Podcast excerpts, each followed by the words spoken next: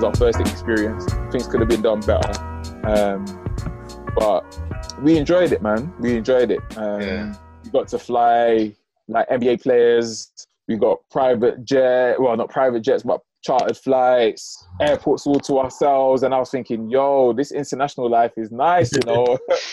but yeah, like honestly, all of that, you know, I say all that, and I just say like it's God's glory. Like honestly, when I look back at it and think, you know, you you know, you know my journey from start to finish, wanting to play. My dream was always, I wish I could play at a World Cup or lift the Champions League trophy. I always said to, I remember when Chelsea eliminated Liverpool um, in the Champions League, and I said to my brother, and I was laughing at him, and I said, "But don't worry, bro. Like I've got you. I'm to win a Champions League, and you're to be there when I win a Champions League." So I've always given myself those targets. Um, but I've achieved so much more than just that target of achieving the Champions League. Obviously, I've not yeah. been able to celebrate with my family as much, but they can say, "Yo, my brother's done this." Even Yeah. the same way, you know, the way Joe introduced me, he's like, "Oh yeah, my friend's done this," and Ilford, Ilf, Ilford Yeah. that. Like you know, some of the stuff when I look back at it, it could only be God. Because if I went through the playing route, I don't think I would have experienced it, experienced football the way I've experienced it. I probably would have disliked football same way Andre Schurrle's retired at 29. I probably would have been. about to same. say that it, it could have left a really bad taste in your Exactly. mouth in terms of going kind of getting to like maybe like what 24 25 realizing you couldn't make it kind of ended up doing semi-professional falling out and just said you know what football just, Exactly. as, as Yeah. a whole is just not for me Exactly. i was going to ask i mean i think it kind of goes without saying because you've already said it but another international opportunity comes up what's your thoughts Ah, mate, you know what? Obviously now I'm I do what I do with Norwich on a on a part time basis. So I, I do recruitment on a part time basis, and I'm a I'm a full time PE teacher. Um, if an international position came up, I would strongly consider it. Obviously, my employers would not want to hear that. I'm not going to play the political game. I'm not going to play the political game because anyone in my position, there's no way you tell a teacher there's a school in South London that wants to offer you the head teacher position. Someone's going to turn that down. There, there's no way. No one's going to say. No one's going to say no at something that they, especially if it's the career path that they want to take. So yeah. for me to say, yeah, there's no way that I'm, I'm shutting all those doors. Nah, like if an international position came up and it made sense, it had to make sense on financial fronts, um, certain assurances because yeah, definitely need certain assurances because sometimes international payments come low, uh, late. Sorry, not low, but come late.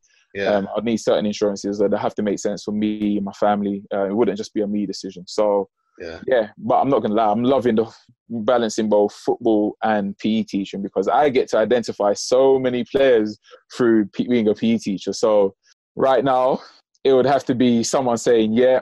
On a consultancy basis, I would say yes right now. yeah. Um, on a full time basis, I'm I'm loving PE teaching too much to say no. no Yeah. Wow. fair enough To say yes, ask sorry, as well, just one last thing about this. Yeah.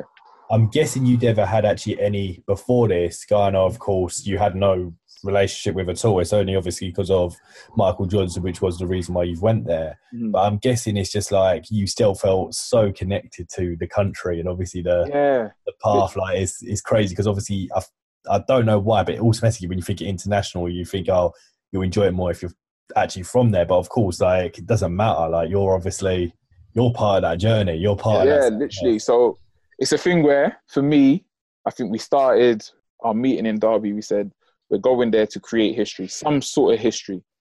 That obviously, the big history point will be qualify for the Gold Cup, and you're remembered forever. Yeah. Uh, be the first team to qualify, be the first coaching staff, and set up players to qualify Guyana for the Gold Cup, and we achieved that. But what we wanted to do as a staff, um, from the, the what I remember from our meetings was whatever we do, whether we're there for one season or we're there for ten seasons, we want to leave an imprint that says you can c- carry on taking the Football Federation, Guyana Football Federation forward to qualify for a World Cup. So our aim was not just Gold Cup, yeah, is because it was the initial short-term target that we had. Cool. Sure. we're going, we're setting up. We want to set. We wanted to set up the infrastructure so they qualify for a World Cup because let's be honest, World Cup trumps the Gold Cup, and that's still Yeah. one of my goals. A Gold Cup, a World Cup, and the Champions League are still one of my targets. Oh Yeah. Definitely, definitely. If Uh, a Champions League yeah. team comes in for me now, Norwich, I'm sorry, I'm going, bro. I'm gone. I'm gone. I'm gone. oh my days! I, I think I just, I, just personally have, I think, two more questions before we bring the podcast to a close, right? Because this has been a wonderful, amazing episode. I, I feel like it's been much better than I even thought. Not to say I didn't think it would be great before, but I feel like it even exceeded my lofty expectations just to start off with. But um, I want to ask one question about the level of play in Guyana compared to Qatar, compared to England, so on and so forth, right? Yeah. Um, do people appreciate maybe how good the level of uh, players in uh, in Guyana? How is it compared to Qatar and maybe England as well? Um, the levels are, are different. Um, I think we found that out after the French Guiana game. So obviously the Brazil camp, um, we played against decent level opposition and we did well. Um, we did well considering the the youngest player we had in the squad was 17 and the oldest was maybe 24. Um, 24? 20, 27. But he came to introduce him. The, that international player came to introduce themselves and get used to how we coach, etc. Mm. Um, but we found that out in the French Guiana game where in Europe and even when you play at a very high level, you're used to certain pressures. And where in Guyana, um, and this is no disrespect to them at all because there are some actually technically fantastic players given if they're given the correct platform and the uh, the right places to to be nurtured and nourished and grow yeah, and there'll be more Guyanese players that we'll be talking about yeah. and that, that goes that goes without saying for other nations as well like I've come across players that technically if they're given the, that correct platform they can flourish but um, it's handling the pressures. Obviously, in Guyana, the league is not the same level as in England. Um, it's not the same level as in Qatar. You're not playing against the same magnitude of players. Um, so when you put them in certain international situations, they might crumble, they might feel the pressure, and they might not be able to produce what you've seen them like capable of producing when they're playing against um, people in training, um, against other nations. But when it when you need them to perform it, they find it a bit difficult. Yeah. Um, obviously, that comes with experience. It's like you can't tell someone to fix a toilet if they've not known they don't know how to fix a toilet. They will yeah. crumble under the pressure, especially if you're w- now watching over them as well. They will cool. crumble under the pressure. Yeah. So when the pressure was on, they they didn't know how to rise to the occasion so much. Yeah. Um, so in that sense, there are technically good players in Guyana, like hands down. It's a case of now giving them the opportunity, and I think that's where we come in. You know, qualifying for the Gold Cup. Hopefully, we put Guyana on the map a little bit more. Hopefully, they qualify for another one, qualify for a World Cup, and people like Rot, like there's talented players that are Guyanese that we should like have a look at. And if we yeah. invest in coaching infrastructure a bit more, or send like people out there to work with their players, we we can reap the benefits. Um, yeah. there are a few players that go over and do um, degrees in in the US, so they go into the NCAA and NJ NJCAA or however whatever the, the system is out there, National College League. Like they yeah. go out and play there. So they, they've got players. It's just a case of now getting the opportunity. So it's growing. It, it will grow. But again, when it will happen, we don't know. But hopefully the platform is there for them yeah. to.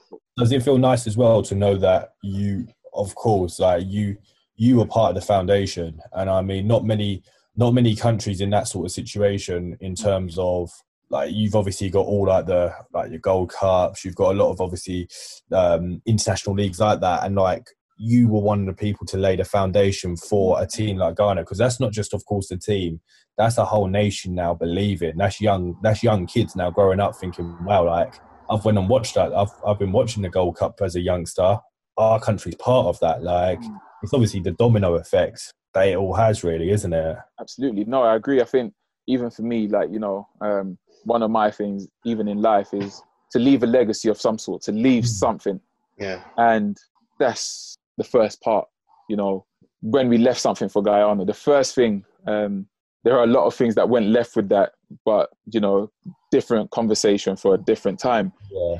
But there are people, even the, you know, even Michael Johnson said to him, said himself, there are coaches that were there before that even gave him a platform because they coached certain players to a certain level that we were saying able to say, you know what, we can take them even further forward than what they've had before, yeah. and we were able to bring our expertise. Um, some of the players that we recruited, that we recruited and brought into the into the program. Listen, the platform that we had um, allowed them to say, okay, that's a project that I can be involved in. And I think timing as well. Timing, timing goes with everything. You know, of course. Um, Yeah. timing was on our side as well at that time, and also God was on our side. So yeah, to be part of that, it's, honestly, it's nice. Like even when I speak to some of the Guyanese players, and I like we drop stories, and I talk to other staff members, and we talk about the stories. Like it's just we keep living it over and over and over Yeah, again, like it happened yeah. yesterday. Like honestly, me talking to you now, I'm thinking I can remember that night we won the game. I can remember the free kick.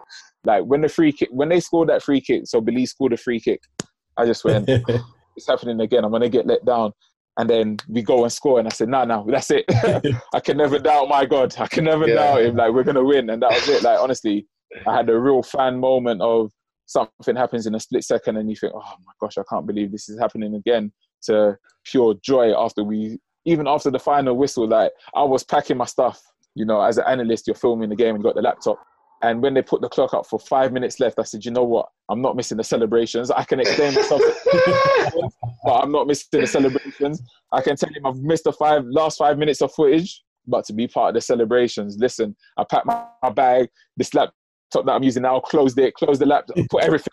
And I said, you got to open the gate. I've got to be on the bench now because when the whistle goes, I'm You're running. fine. Madness, madness, That's yeah. You know what? Yo, Look, that is amazing. Don't get me wrong, Champions League and World Cup will 100% um, sure come for you, I'm sure. But it is moments like that which, Yeah. come on, success is always success, isn't it? It's, Yeah, You, you can't. man.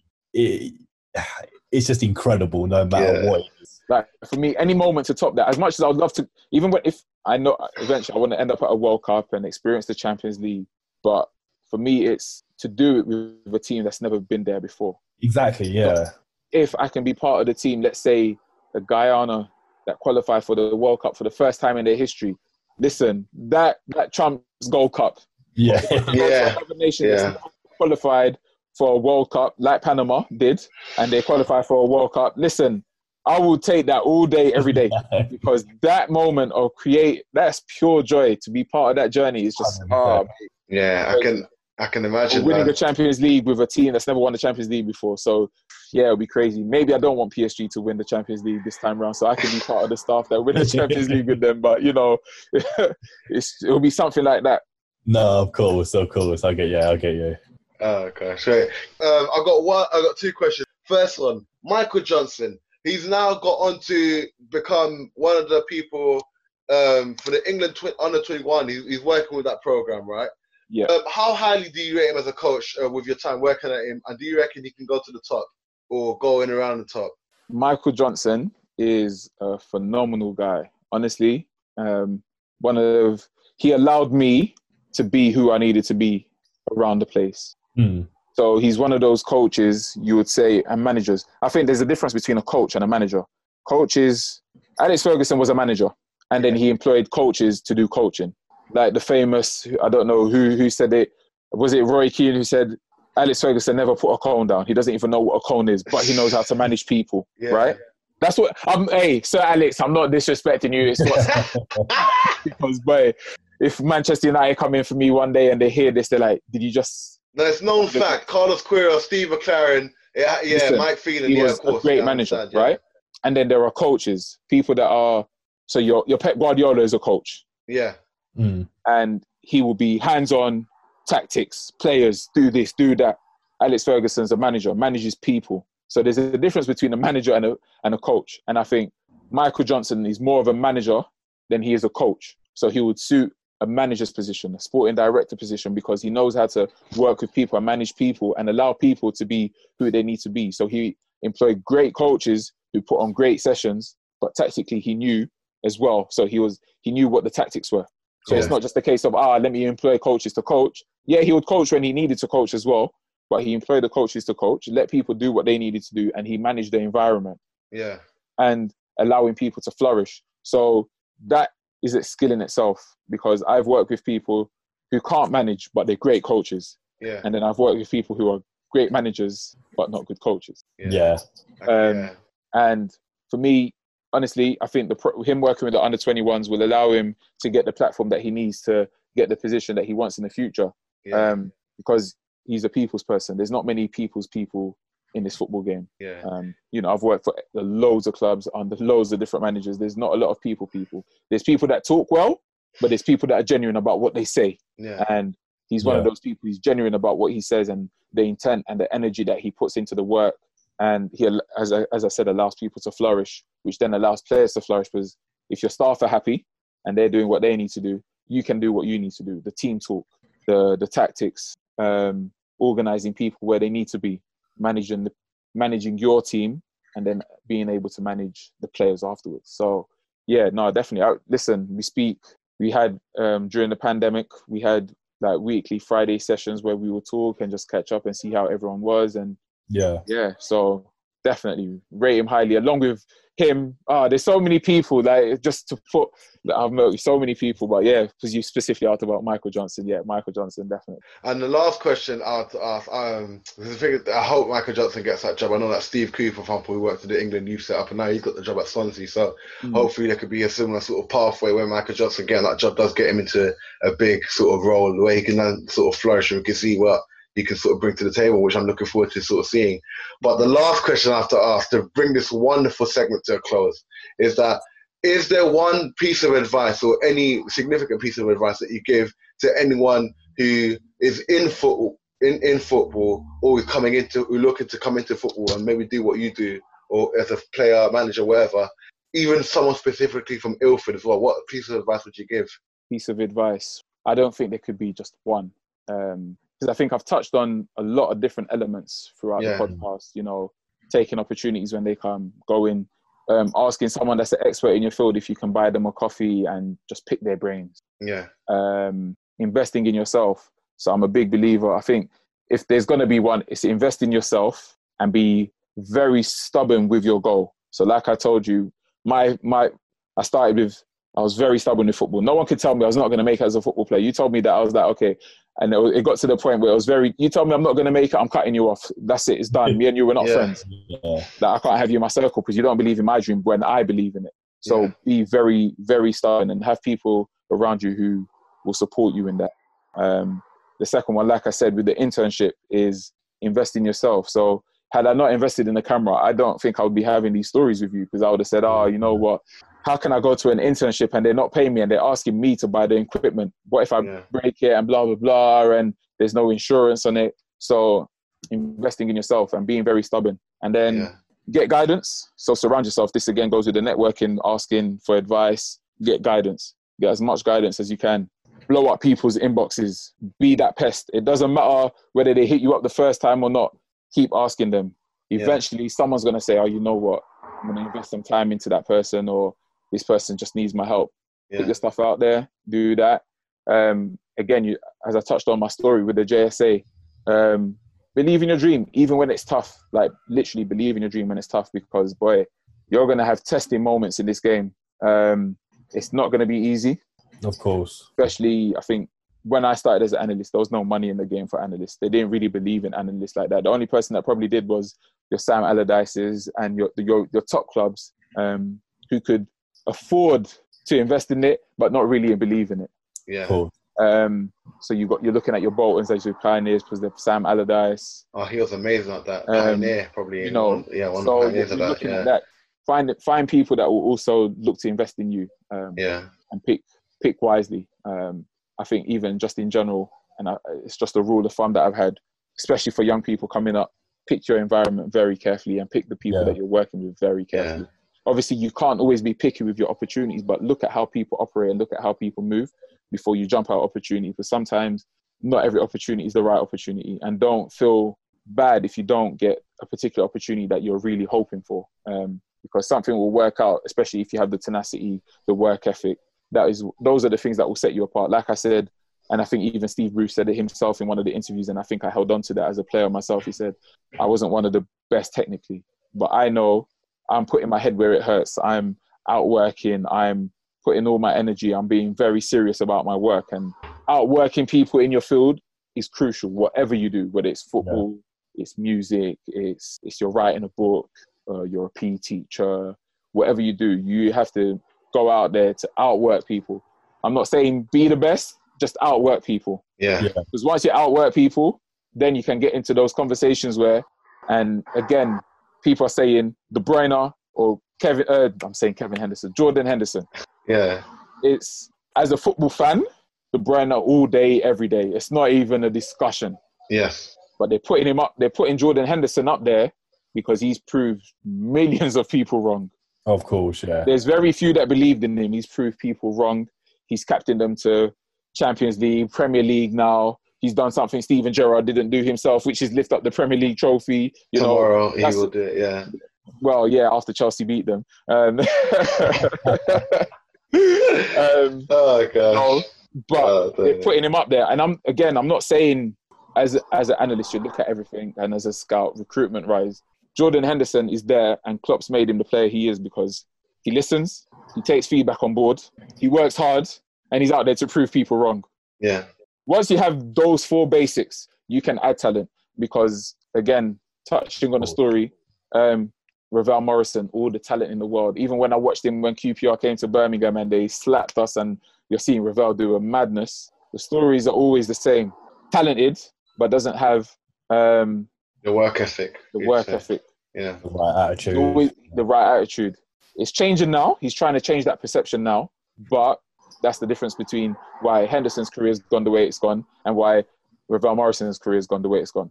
Yeah. Um, Of course. and I'll leave you the, the final piece. I'll leave you because it was from a it was from a United DVD, and yeah, so two pieces. Study people in your in your field. Study the field all the time. Just Oh, energy, can't energy, agree energy. more. Study it. Um, so I st- there was a DVD. I used to have United DVDs when I was a young boy, and I uh, just wanted to be better. And he said, "What gets people far is the hardware. So the hardware is, I think, hardware, software. I can't remember which way he phrased it, but hopefully you'll understand the analogy. So hardware is things that you can't buy in the shops. Yeah. So yeah, it is hardware. So hardware is your your hard work ethic, uh, your your attitude, your determination. It's things that you can't give people. Mm. Software you can download and update software left, right, and center. So Yeah. you can make a player technically better, or you can um, to a certain level, or you can become better in your field.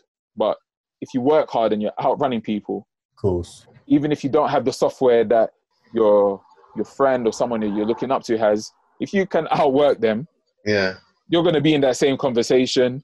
You might even get ahead of them because you're outworking them. So that's that's the piece of advice: study them, then outwork them. Literally outwork them. I'm telling you, that's that's what will set you apart. Honestly, No. I, I cannot have put it better myself, honestly, and um, genuinely, um, this is a point now where all I have to really do is just thank you so, uh, like, thank you from the bottom of my heart pro- profusely for coming onto this podcast and being our first guest on uh, Hometown um, Heroes. It, honestly, it's been an absolute pleasure, been an education, whatever you want to call it. I, I don't feel like I have enough words to sort of express how grateful I am to have you on and have your insight into sort of professional football and I have your your profound words sort of reverberate in my heart uh, personally and hopefully reverberate in the ears of everyone listening as well. So again, genuinely, um, all I can really do right now, I say just thank you so much for coming on. Nah, no problem. Thank you for having me. Now it's been it's been a good few, let's say, more than an hour, thirty minutes probably. Time flies, time No, flies, time bro. flies. Time flies, bro. As I said, when you love the field that you're in and the things that you want to do, like You know, it's a, it's a genuine passion. course. to do. yeah, like Like, it doesn't bother you to go over limit because Hundred it's something you love talking about. And uh, no, Nah, it's, It's it's, it's good. I've hear appreciated about being that, on on with you and and Rob and the stuff that you're doing. Like that, honestly, keep going with it because that's what you need to do. You need to put stuff out there, and I don't think there there aren't many genuine podcasts that talk about football. More time, people are just talking because yeah, I'm a ex-professional football player and I can talk about this, but grassroots, like this is grassroots stuff, and you're reaching out to people and talking to people from personal experiences. That sometimes even better than talking to a professional who's been there because no one can, not everyone can relate to that story. Yeah, No, of course. Of Um, course. And I think that's Everyone- not everyone's a professional. I wasn't a professional. yeah, yeah. I had the- agree. I Yeah. had the chance, but I've, I've worked in the field and I've seen it from two different lenses. Someone knocking on the door trying to get in and trying to prove my worth to, you know, where I am now. So you know what as well though it could be inspirational to someone who is in your position when you were 20 for example and obviously football sometimes you have to realize football isn't it like it might not be for Yeah. example actually being a professional player is everything but you've got you've went down a path where you're still so involved in the football life as if don't get me wrong of course professional player would be great but you look it could have went so many different ways i'm betting 100% you're so happy with how it's gone now Absolutely. Yeah, we thank God, honestly, I really do. But again, guys, um, we've come to the end of Hometown Heroes. Thank you so much for listening. I really hope you've enjoyed that. We've got pl- uh, plenty more, hopefully, um, interviews coming up with Hometown Heroes that you can really sort of have an experience of sort of what they've taken from Ilford, what they've taken from their lives, really, and gone up to uh, do quite a lot in, uh, in not only the local community, but in the footballing environment as well. So, guys, please stay tuned. I told you, like again, like I said at the start of the podcast, this is a chat about football. We are on Spotify, Apple Podcasts, and Google Podcasts. And you can find us on Twitter and Instagram at ACAF underscore podcast. And one final bit I added, added in now uh, for anyone listening from Ilford, if you know of anyone at all that has a story to tell about their life in football, whether it's as a player, a manager, a coach, a fan, anyone at all that you feel has a story to tell about their life in Ilford, please be sure to let us know and we'll be sure to give them the platform they deserve on the chat about football. But until the next time, guys, thank you guys so much for listening and watching. Take care of yourselves. All the best. Thank you, love, and goodbye.